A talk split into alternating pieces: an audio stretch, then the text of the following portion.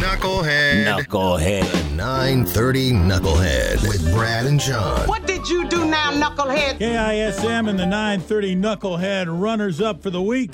Thank you for your votes. A porn making cop somehow does not win the biggest Knucklehead of the Week award. Yeah, the 30 year old cop from Phoenix was uh, working from home when the cops discovered, uh, the office discovered he was working with his nightstick at home, making and distributing porn movies while on the clock. And And if you want to see him, it's Rico Blaze. that's all right. And uh, somehow, a 76 year old man who put a few bullets into his neighbor's house after declaring war on a squirrel does not become the 930 Knucklehead of the Week. When you get outwitted by a squirrel, that's that's saying a lot. And he, yeah, the- the squirrel did win because the guy got arrested, and the squirrel he, he didn't he missed the squirrel. Oh, the squirrel was The probably in a free. nearby tree, just chattering, laughing. Yeah, in fact, he he's probably like crawls up the side of the jail cell, the the out the exterior of the jail, like looking in, peeking in through the bars. Look at me, Look at me, I'm, out free. here, free.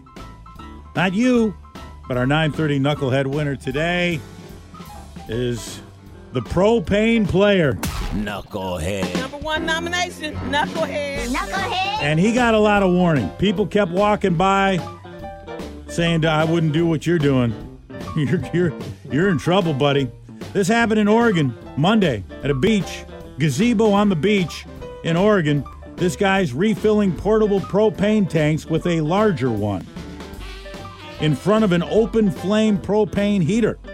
And so people are walking by the gazebo and not only are they seeing what he's doing, but they're smelling it and they're like, this isn't this isn't gonna be good. Yeah, I don't remember asking you for your opinion. And then next thing you know, we got eight foot flames burning up the gazebo and our boy's on the run. you know, I didn't want your criticism, but I do need your help. Can you come back, please? So the fire department's called, obviously, and the police department comes out, and um, they're like, "Where is that guy?" They found him hiding at a nearby park, denying that he caused the fire. But the fact that he was missing all hair on his body was a pretty good indication I bet his that he was was involved great. in all of this. Singed up the eyebrows. So he was arrested on charges of reckless burning. Our 930 knucklehead of the week winner, thanks to the Rockfish Grill. It's charcoal briquettes for you from now on. And a week from today, at this time, we will be crowning the 930 Knucklehead of the Year. Unbelievable. We've come to that. The Rockfish Grill, a sponsor all season long. Check out, they've got the Rockfish Grill and the Anacortes Red, I mean, the Knucklehead Red. Check that out, anacortesrockfish.com. The Brad and John Show, home of the 930 Knucklehead. By the Rockfish Grill and Anacortes Brewery. Serving Northwest food and great beers. And on tap now, the Knucklehead Red. Delicious new brew.